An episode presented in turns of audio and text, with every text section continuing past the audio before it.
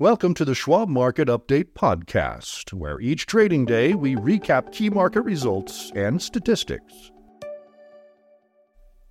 I'm Keith Lansford, and here's a summary of what happened today, Thursday, September 7th. Heightened investor uncertainty over interest rates, U.S. dollar strength, and China's iPhone ban sent U.S. equities broadly lower Thursday, with the NASDAQ composite sinking a fourth straight day as technology bellwether Apple dropped nearly 3%. Apple shares have dropped 6.4% over the past two sessions in the wake of a Bloomberg News report that China plans to extend a ban on iPhone use to state owned corporations.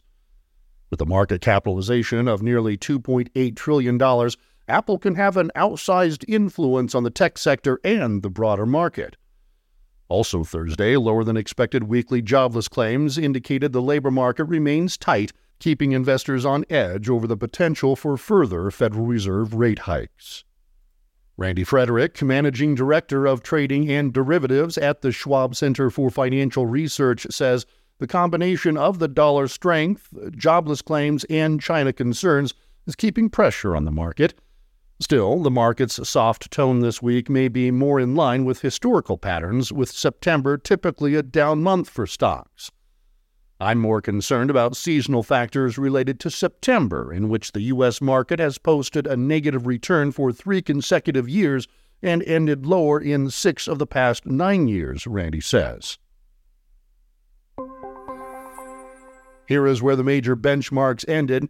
The S&P 500 index was down 14.34 points or 0.3% at 4451.14. The Dow Jones Industrial Average was up 57.54 points or 0.2% at 34,500.73, and the Nasdaq Composite was down 123.64 points or 0.9% at 13,748.83. The 10 year Treasury note yield was down about 4 basis points at 4.252%, and Cboe's volatility index, or the VIX, was down 0.05 of a point at 14.40. Technology shares are among the market's weakest performers Thursday, as the Philadelphia Semiconductor Index fell nearly 2%. Regional banks and small cap stocks were also under pressure, with the Russell 2000 dropping near a two week low. Utilities were among the few sectors to post gains. The U.S. dollar index climbed for the fifth consecutive day and touched a six month high amid ideas interest rates will remain elevated for a prolonged period. As far as stocks on the move, C3AI shares tumbled nearly 12%, after the artificial intelligence software company late Wednesday forecast a larger than expected operating loss for the current quarter, overshadowing a narrower than expected loss in the previous quarter. ChargePoint Holdings fell nearly 12% after the electric vehicle charging infrastructure company's quarterly numbers disappointed investors. Dave & Buster's shares fell nearly 6% after it reported weaker than expected second quarter earnings. Dutch Brothers shares fell over 4% after the drive through coffee chain on Wednesday announced a public offering of $300 million in shares of its Class A common stock. McDonald's shares rose about 1.1% after Wells Fargo analyst Zachary Fadem upgraded the stock to overweight from equal weight, saying that as broader quick service restaurant trends slow, McDonald's should stand tall given its digital initiatives and consumers' flight to value. Roku shares fell 3% after a Loop Capital analyst downgraded the stock to hold from buy, saying the company's recent restructuring signifies the potential for slower revenue growth in 2024. Seagate Technology shares fell over 11% after Barclays downgraded the stock to equal weight from overweight saying the data storage company's recovery continues to take longer than expected. Verint Systems shares plunged nearly 20% after the analytics company reported quarterly earnings and revenue that disappointed investors. And WestRock shares rose over 4% after the Wall Street Journal reported the company is nearing a merger with Europe's Smurfit Kappa Group in a deal that could create a global paper and packaging giant worth about $20 billion.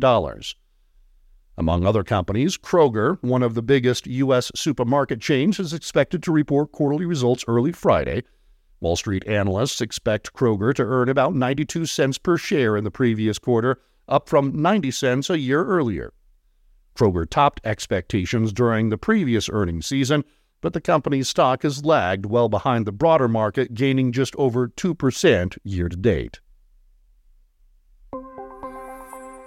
This week's economic calendar has been relatively light, but numbers seen so far appeared to put some dents in the narrative that the Fed's historically sharp rate hiking cycle has the economy gradually slowing and inflation receding. Early Thursday, the Labor Department said initial jobless claims fell to 216,000, the lowest weekly reading since late January, which clashed with last week's payrolls data that suggested the job market has continued to loosen. The four week moving average for jobless claims fell by more than 8,000 to just over 229,000. Separately, additional government data showed unit labor costs and productivity fell in the second quarter. It looks like instead of laying off people, companies are cutting hours, but that still isn't helping alleviate the issue of higher and stickier labor costs. Colin Martin, Director of Fixed Income Strategy at the Schwab Center for Financial Research, says that while the labor market shows signs of loosening, Thursday's claims report suggests it could take a while to get loose. Still, market expectations for the Fed's next moves and for the peak in interest rates haven't changed much lately, Colin adds. No more rate hikes seems like the most likely outcome, but the expected duration that will be at peak rates keeps lengthening. And the longer the Fed holds at its peak, the longer the 10 year Treasury may remain elevated.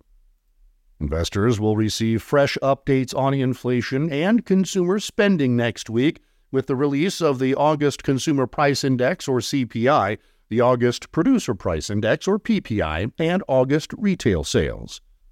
Investors appear to be nearly unanimous in the view that the Fed won't be hiking rates for at least the near term Late Thursday, investors were pricing in a 93% implied probability that the Fed will hold its benchmark funds rate at the current 5.25% to 5.50% target range at its September 19th and 20th policy meeting, according to the CME FedWatch tool.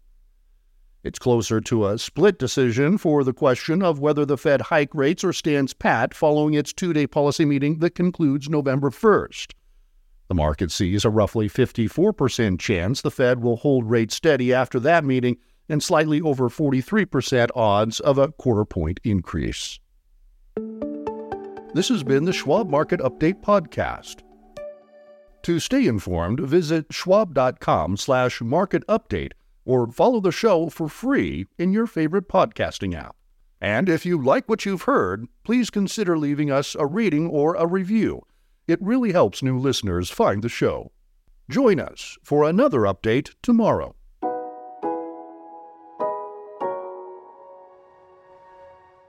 For important disclosures, see the show notes and schwab.com slash market update podcast.